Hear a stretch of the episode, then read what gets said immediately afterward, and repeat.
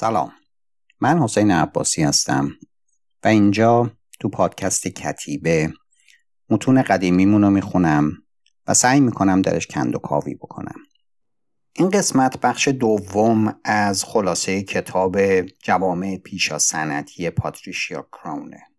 در قسمت قبلی خلاصه‌ای گفتم از تاریخ بشر از انقلاب کشاورزی، یعنی حدود 10,000 سال پیش از میلاد، و به ویژگی‌های اقتصادی و اجتماعی پرداختم که میشه فصل اول و دوم کتاب کرون. تو این قسمت به فصول 3 و 4 میپردازم که موضوعشون دولت و سیاسته. فصل 3 کتاب پاتریشیا کرون داستان دولت رو روایت میکنه. داستان رو میبره عقب به جوامع اولیه کشاورزی، یعنی پیش از حدود 3,000 تا 4,000 سال قبل از میلاد. میگه اون جوامع و مشابه اون بسیاری از جوامع بعدی که جوامع کوچک کشاورزی بودن، نیازشون به فراتر از روستا و منطقهشون خیلی محدوده. توی چنین دنیایی اکثر جوامع نیاز به دولت ندارن. خیلی از جوامع دنیای کشاورزی یه سلسله مراتب محلی داشتن و همین. این ساختار تا حدود 3,000 سال قبل از میلاد تقریباً در همه جا غالب بوده. حوالی 3,000 تا 4,000 سال قبل از میلاد در سومر و به تدریج در نواحی دیگه بین النهرین، به خصوص در جنوب، شهرهایی ایجاد شدن.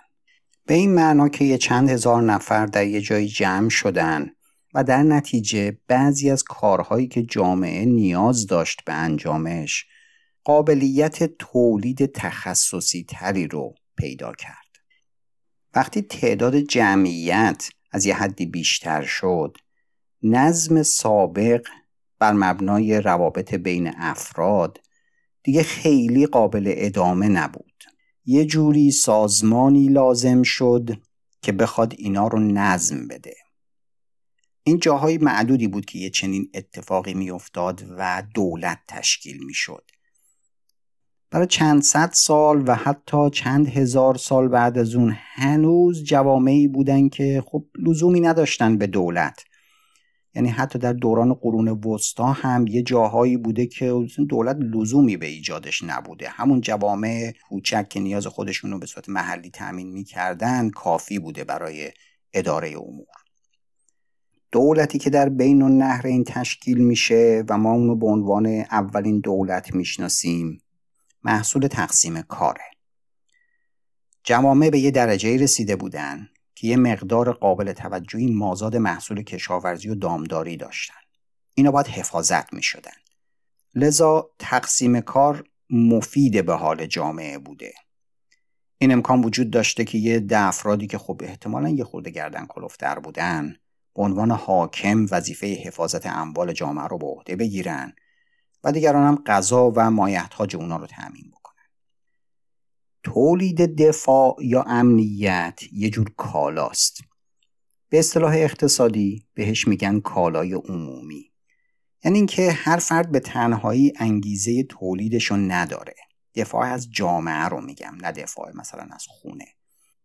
هر کسی به تنهایی انگیزه تولیدش رو نداره، ولی کل جامعه باید یه راهی پیدا بکنه که این کالای عمومی رو تولید کنه.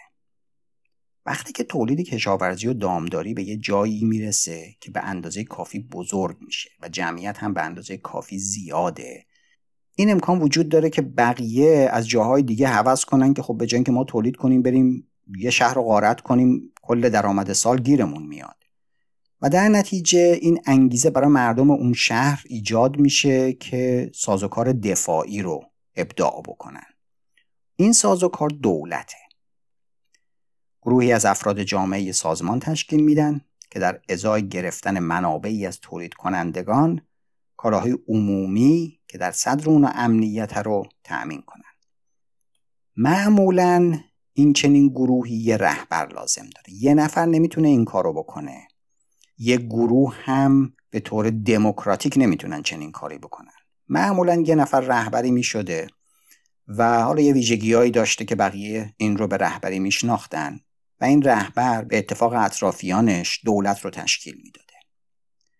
توی خیلی از جوامع یه چنین رهبری به طور ضمنی شکل میگیره و اون مثلا بزرگ دهه یا پولدار دهه، ثروتمند دهه، خانه، اینا وجود داشتن.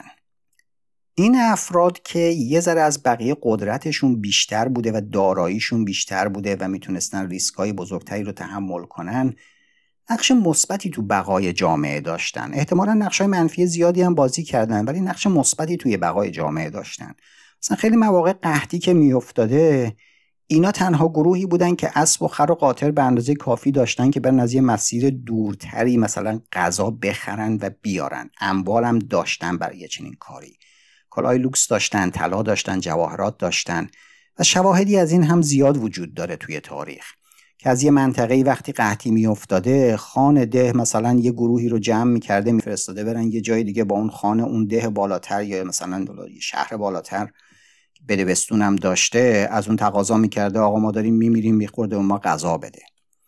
یا مثلا توی دعواهای بین اعضای ده که خب کم هم اتفاق نمیافتاده سر خیلی از چیزا، این بزرگ ده میومده و اینا رو آروم میکرده. حالا خودش گاهی زور میگفته ولی یه جور امنیت داخلی هم برقرار میکرده. گاهی اینا کالاهای عمومی دیگه‌ای رو تولید میکردن، مثلا یه کاریز میکندن یا یه بنایی رو، مسجد مثلا درست میکردن یا یه بنایی رو آباد میکردن یا یه پلی رو روی رودخونه میزدن. اینو آدمای عادی نمیتونستن بکنن. یکی باید میکرده که یه خورده‌ای دارای دارایی و ثروت و توانایی بیشتری بوده. این بزرگده یه چنین کاری میکرده. توی جامعه کوچیک اینطوری بوده. این یه جور بدبستون سودآور برای طرفین.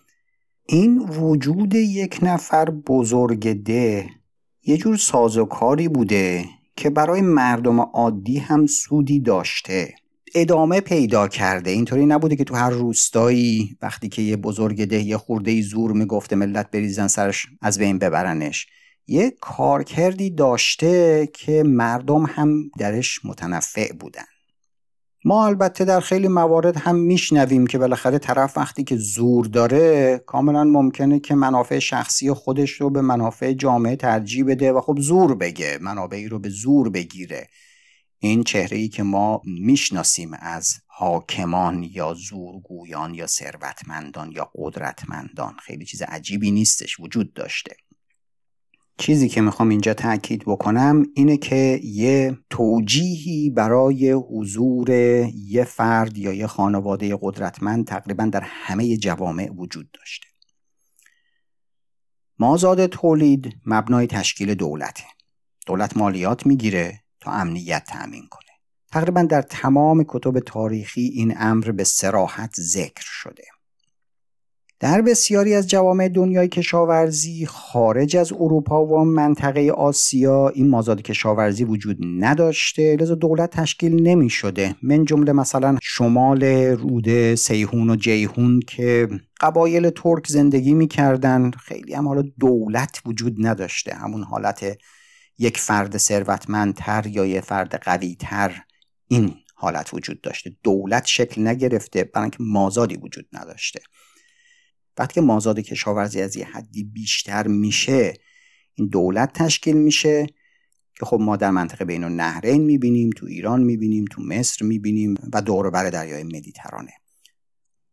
اروپایی‌ها به اون گروه‌هایی که بیشتر از قسمت شمال و شرق اروپا وارد اروپا میشدن و بعدن اثرات بزرگی داشتن در سقوط امپراتوری روم و بعد شکل گرفتن دوران قرون وسطا، به اینا اروپایی‌ها بربر میگفتن.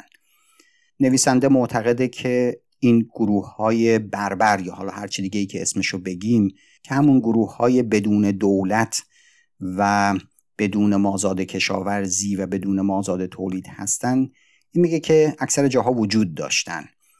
ما شواهدی از اون رو مثلا در حتی 2000 سال قبل داریم که اکدیان یه قومی بودن که دولت داشتن، تمدن داشتن، خط داشتن، شاه داشتن، معبد داشتن و بعد گوتیان یه گروهی از همینجوری از شمال شرق منطقه بین النهرین حمله میکنن و اینا رو غارت میکنن و یه مدت طولانی اونجا هستن بدون اینکه هیچ اثر تمدنی قابل توجهی هم از خودشون به جا بذارن.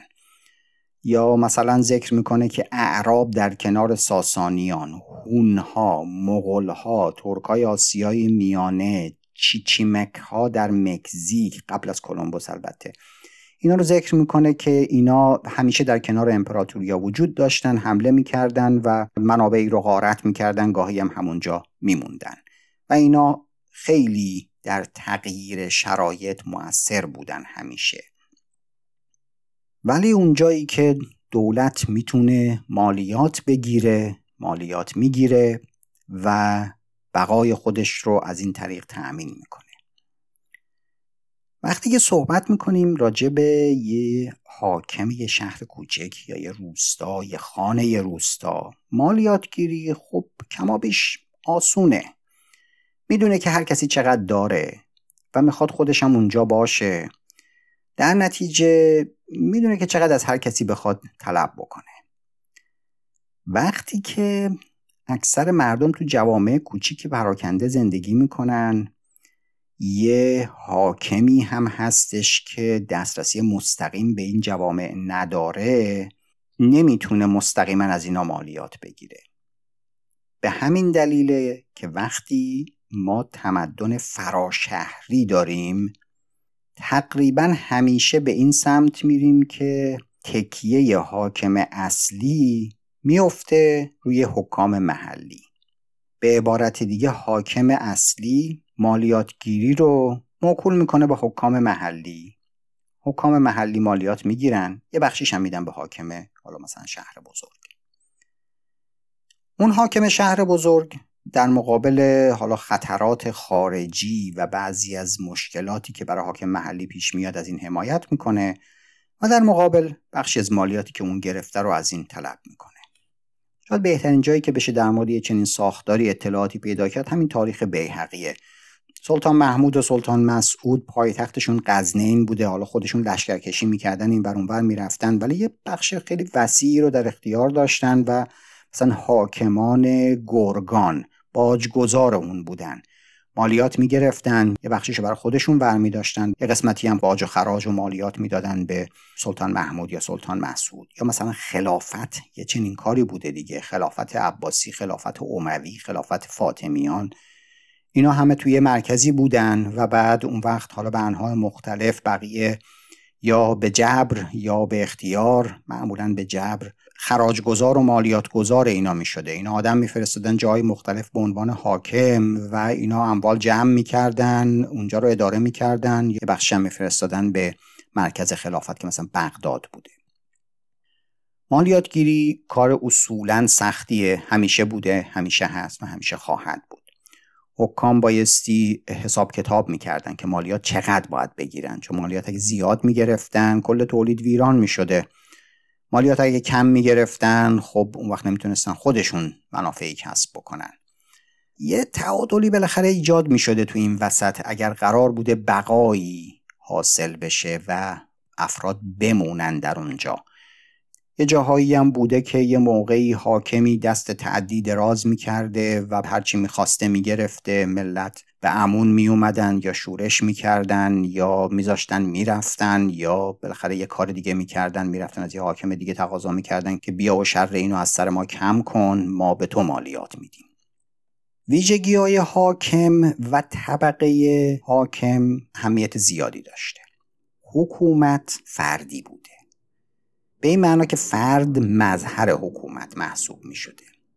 ما بعداً داریم مواردی رو که بالاخره مثلا حاکم اونقدر قدرت نداشته و دور و بریا معزولش می کردن یا یه چیزایی رو بهش تحمیل می کردن، ولی ساختار همه حکومت ها علالقاعده این بوده که یه نفر مظهر حکومته و اون در رأس یه گروهیه که حاکمه.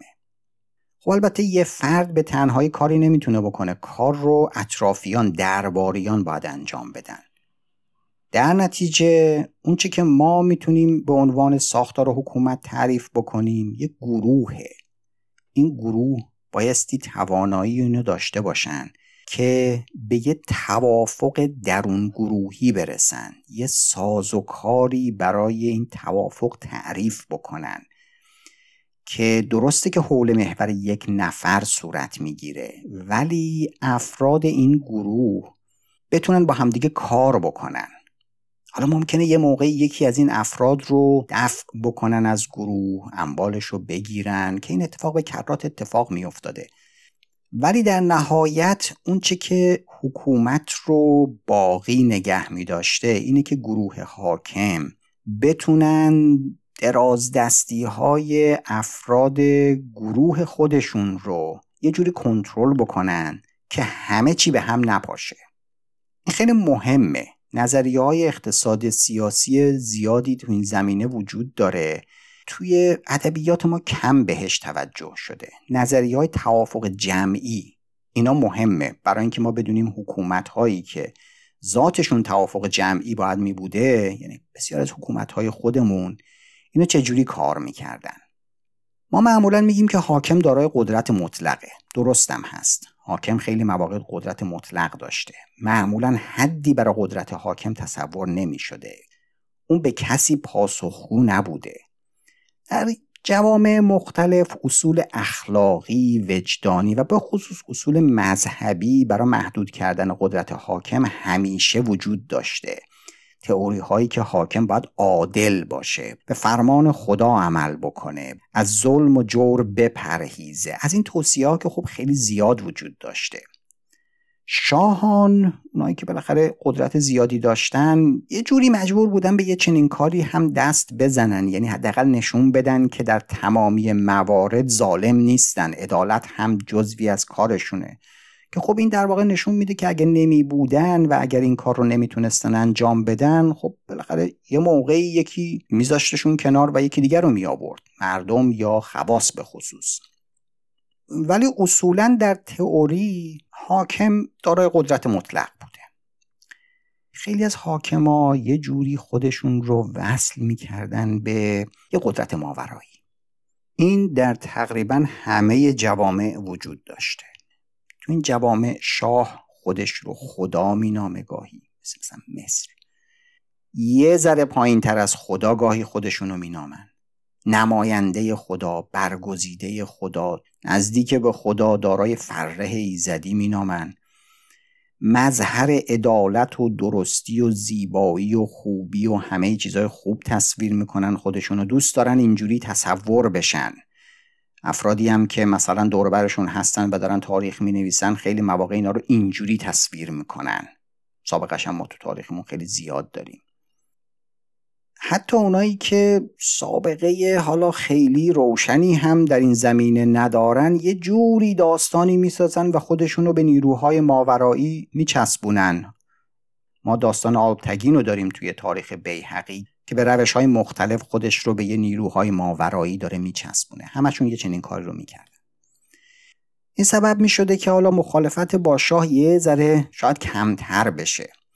از اون طرف وقتی که خواص یا عموم مردم میدیدن که این شاه دیگه خیلی شورش رو در آورده، به همین مفاهیم متوسل میشدن و میگفتن که او از عدالت فاصله گرفته، از نیکی فاصله گرفته، خدا از او روی برگردانده و بایستی حالا یه جوری جریمه بشه.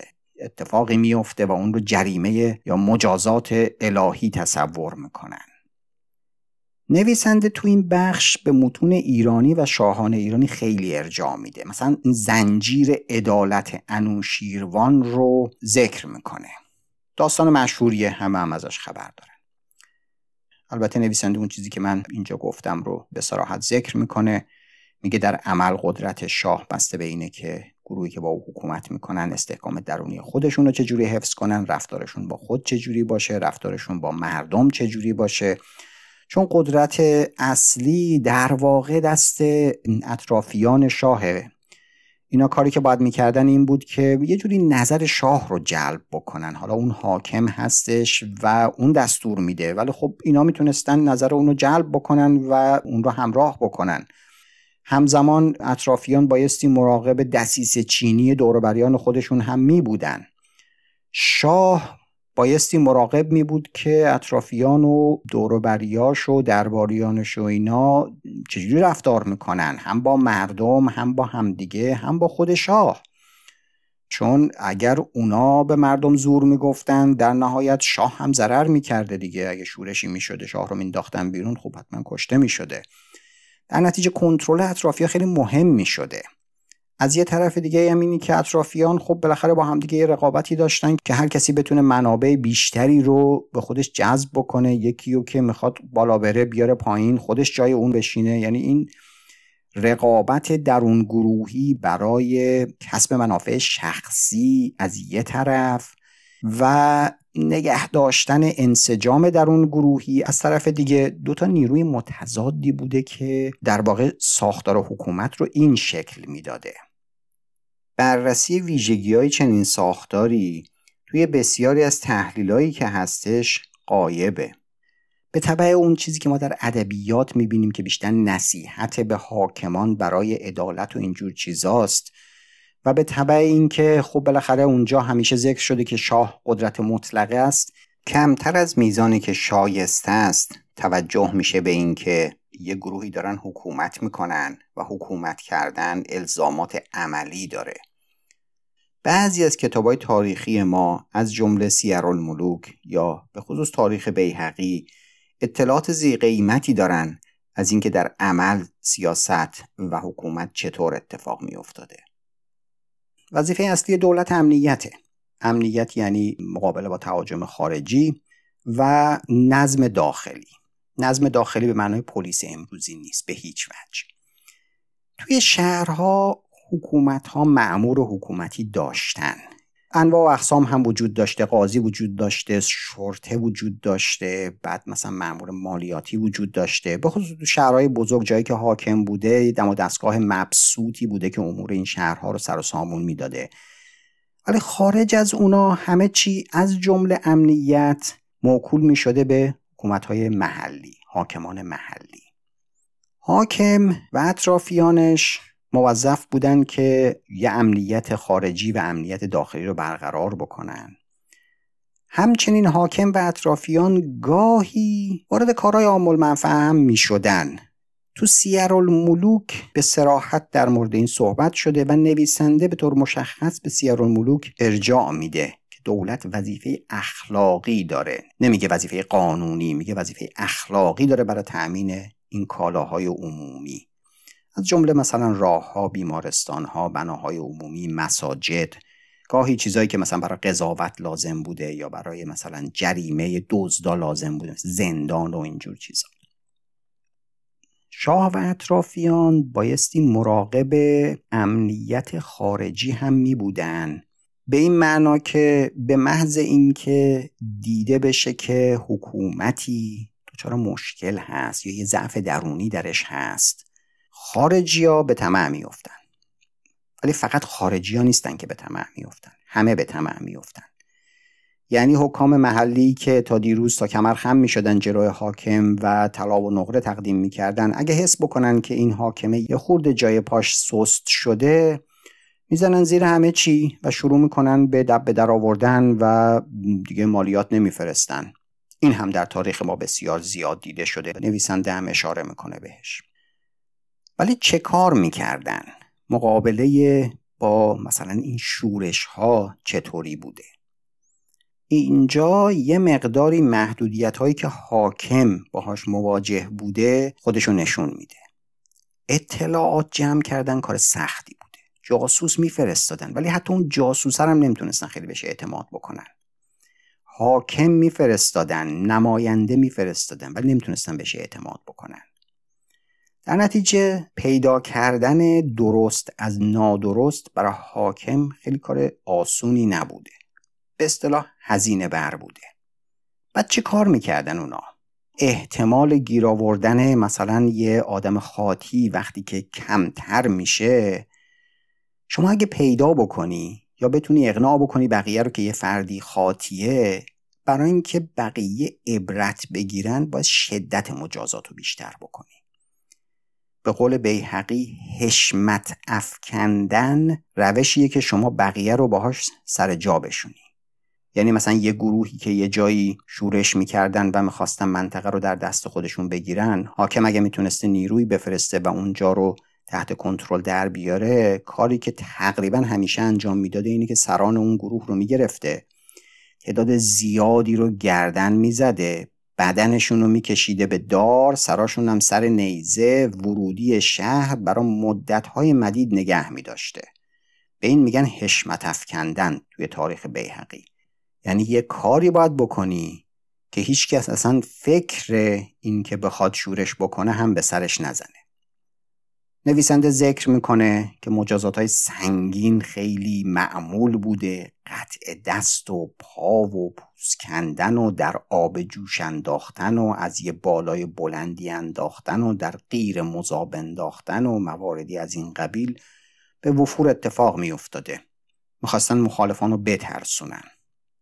دولت برای حفظ خودش به خشونت رو میآورده، حکام هم برای مثلا مالیاتگیری و حفظ قدرت خودشون در محلشون قاعدتا همین کار رو میکردن و به خشونت روی می آوردن.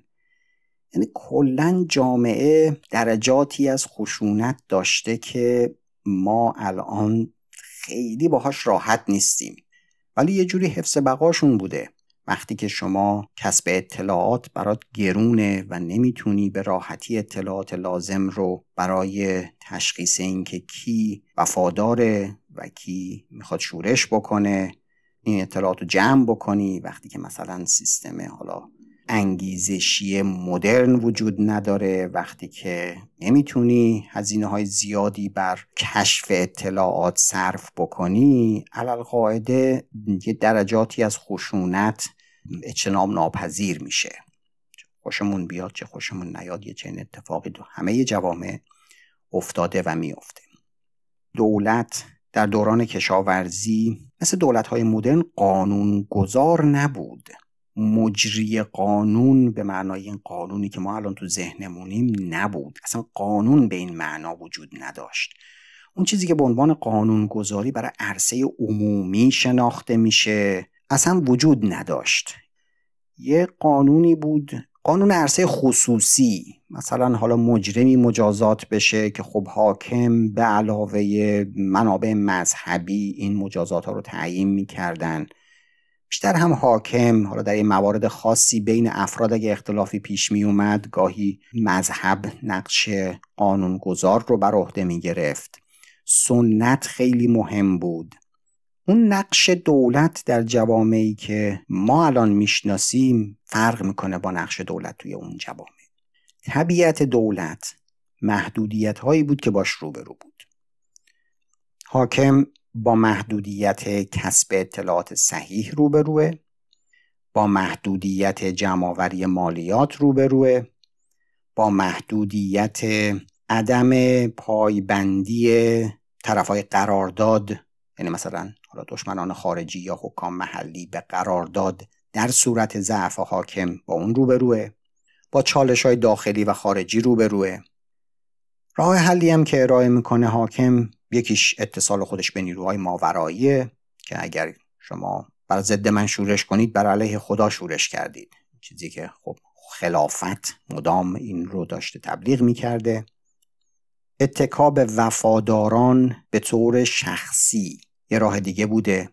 بسیاری از حکام محلی مجبور بودن یکی از مثلا اعضای خانوادهشون رو به عنوان گروگان بفرستن توی دربار حاکم اصلی. باز هم شواهد این خیلی زیاد در تاریخ ما دیده میشه. اینجوری تضمین میشده که اون حکام محلی خیلی هوای شورش به سرشون نزنه. ازدواج کردن یه روش خیلی مؤثر دیگه بوده، برای اینکه روابط از عرصه رقابت به عرصه دوستی در بیاد. بسیار از حکام بودن که یک نفر از اهل حرمشون رو به ازدواج یه حاکم دیگه در می آوردن و متقابلا یه نفر از اهل حرم اون حاکم دیگر رو به عقد خودشون یا پسراشون در می آوردن.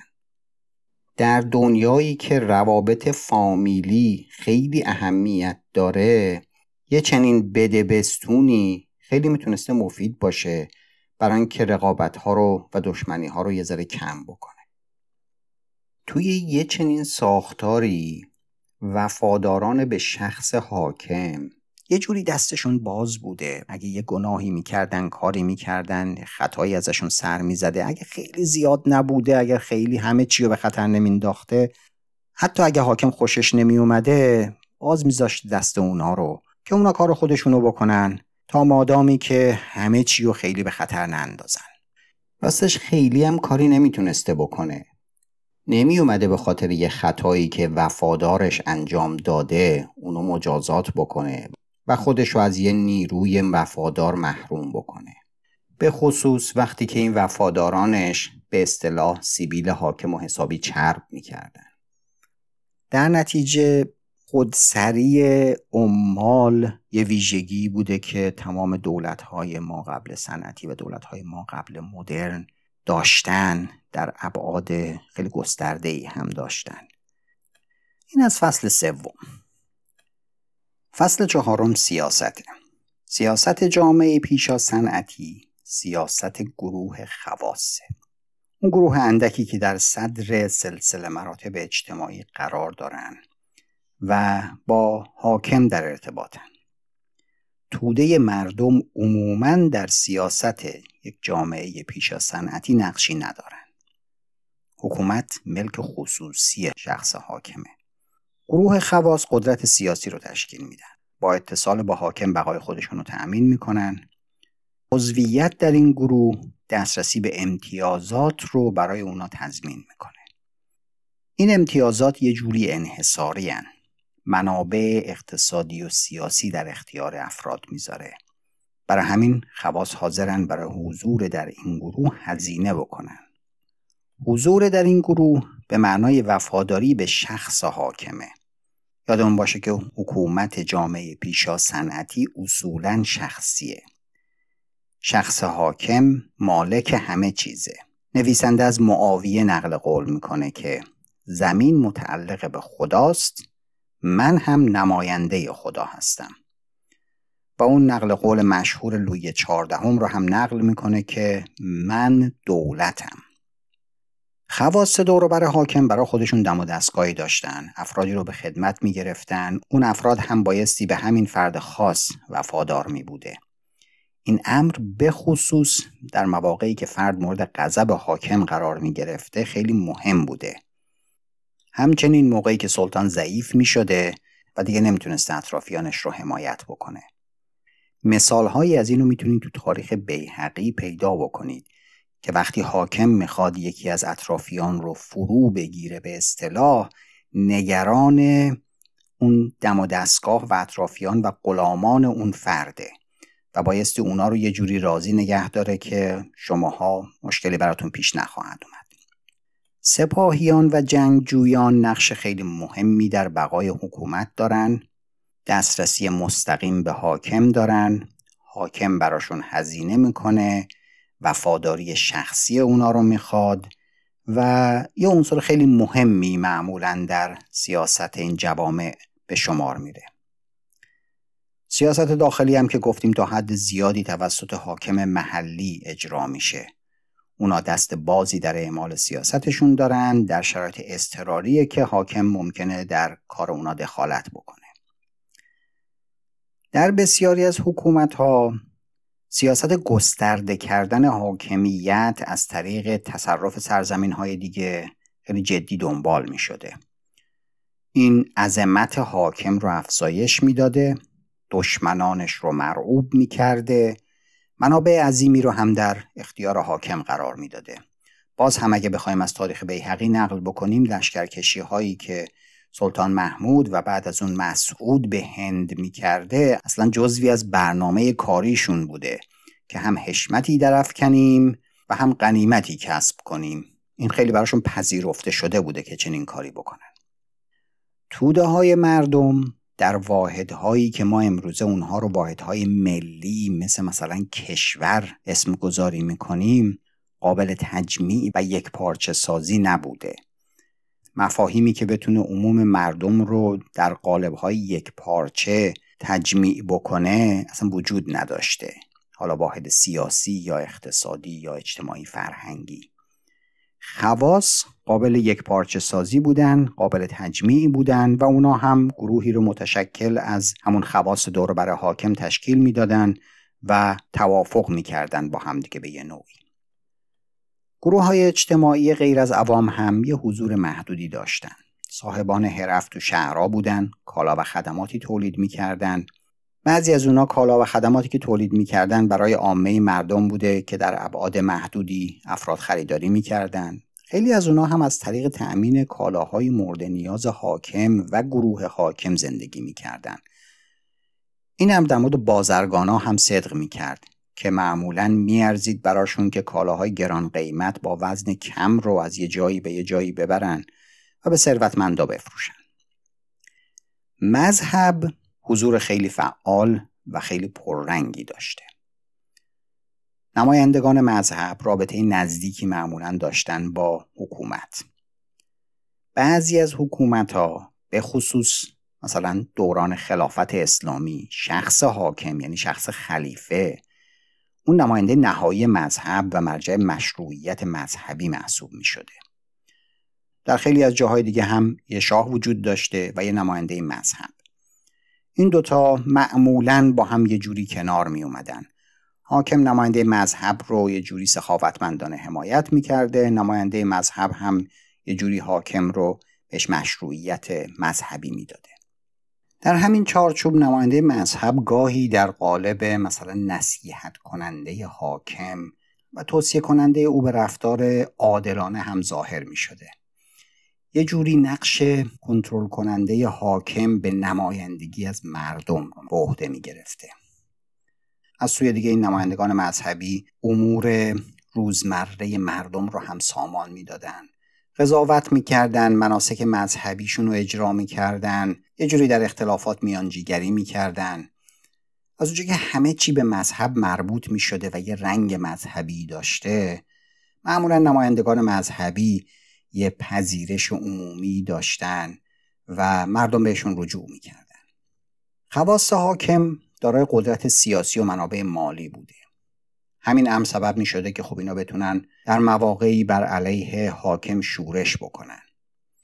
اینا در رقابت دائم برای جلب نظر حاکم به سر می بردن و اگر می دیدن که حاکم خیلی داره بیراهه میره، گاهی در یه شرایط خاصی با هم دیگه متحد می شدن، حاکم رو معزول می کردن یا به قتل می رسوندن و بعد یکی دیگر رو به جاش می شوندن.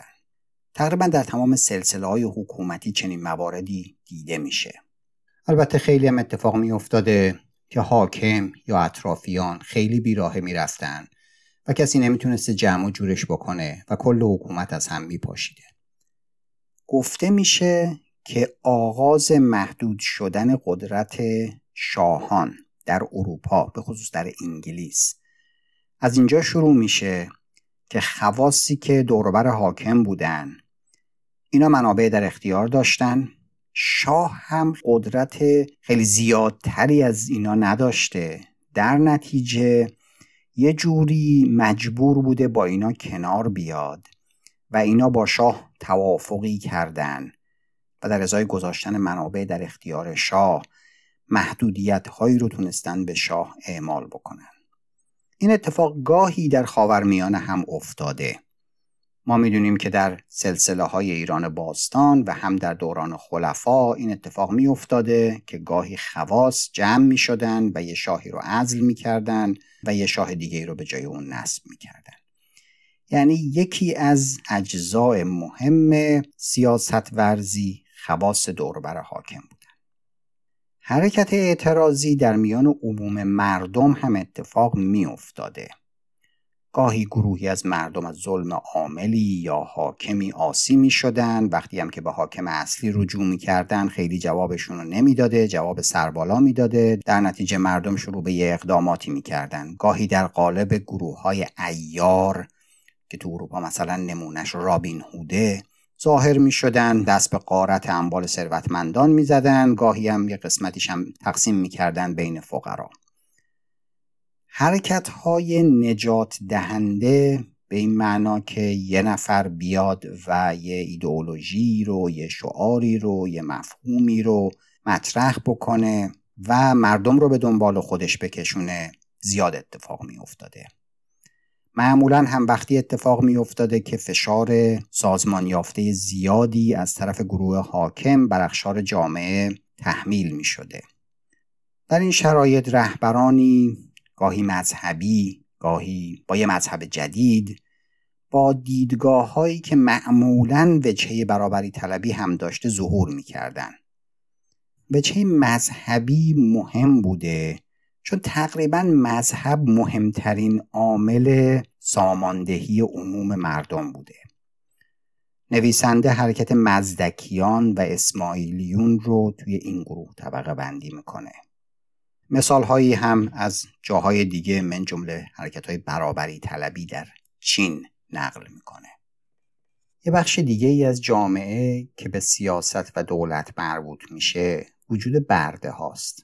تو این جوامع معمولاً بردهداری رایج بوده. برده ها رو از مناطق دوردست می آوردن یا در جنگ ها به اسارت می گرفتن و در بازار برده فروشی می فروختن. کنیز ها رو هم به همچنین. نوع مالکیت برده و کنیز، رابطه مالک با اونا در جوامع مختلف به شدت متفاوت بوده. گاهی مثلا توی جوامع اسلامی بوده که این برده ها تعلیم داده شدن، به مراتب بالا هم رسیدن. ما مثلا سرباز برده توی قسمت شرق خیلی معمول بوده. بنیانگذاران سلسله غزنوی برده بودن و بعد به درجات نظامی رسیدن، تعلیم داده شدن تا به درجات نظامی برسن و بعد اون وقت به امیری رسیدن. به نظر میرسه که بردهداری در شرق با غرب متفاوت بوده. برده به نوعی بخشی از خانواده محسوب می شده. شواهد زیادی هم بر این ادعا وجود داره. ما در کتاب‌های تاریخی شواهدی رو از این داریم که برده می تونسته به اربابش بگی که باید منو بفروشی و توصیه میکنه که اگه برده ای داری که میگه منو بفروش، بفروشش بره، این درد سر برات ایجاد میکنه. یعنی با ساختار بردگی که ما مثلا از بردهداری غرب میبینیم ظاهراً یه فرقایی داشته. گاهی برده ها بر علیه بردهداری قیام می کردن. بیشتر اطلاعاتی که در مورد قیام برده ها ما داریم از روم و یونان باستانه. هرچند داستانهای زیادی وجود داره از قدرتی که بعضی از برده ها به خصوص اونایی که به درجات نظامی رسیدن در جوامع شرقی کسب می کردن. احتمالاً نیازی به شورش نداشتن ولی به اندازه کافی قوی بودن که مثلا بتونن خلیفه بغداد رو کنترل کنن یا حتی عوضش کنن. خلاصه بخش سیاست اینه که ما یه منبع اصلی قدرت داریم که شاهه. این قدرت فقط با واسطه گروهی از خواص که به قدرت و منابع مالی دسترسی داشتن امکان پذیر بوده. در نتیجه شناخت سیاست در دنیای پیشا صنعتی رو بایستی با شناخت روابط بین خواص با حاکم و به خصوص خواص با همدیگه و با مردم شناخت. به نظرم نظریه‌های مربوط به شکل گیری همکاری بین یک گروه خیلی تو این مورد میتونه کمک بکنه. خواص دسترسی به امتیازات داشتن، منابع در اختیار داشتن، این امتیازات و منابع هم به صورت ارثی منتقل میشده و لذا یه حلقه بسته‌ای شکل میگرفته. توده مردم یا همون عوام به جز در مواردی که شورشی اتفاق می افتاده خیلی در سیاست نقشی نداشتن. اگر هم نقشی بازی می کردن به طور غیر مستقیم بوده که با واسطه خواص و حکام محلی اتفاق می افتاده. این بخش دوم بود از خلاصه کتاب جوامع پیشا صنعتی پاتریشیا کرون که فصل سوم و چهارم کتاب رو شامل می شد. در قسمت بعدی به فصول 5، 6 و 7 میپردازم که فرهنگ، فرد، جامعه و مذهب رو بررسی میکنم.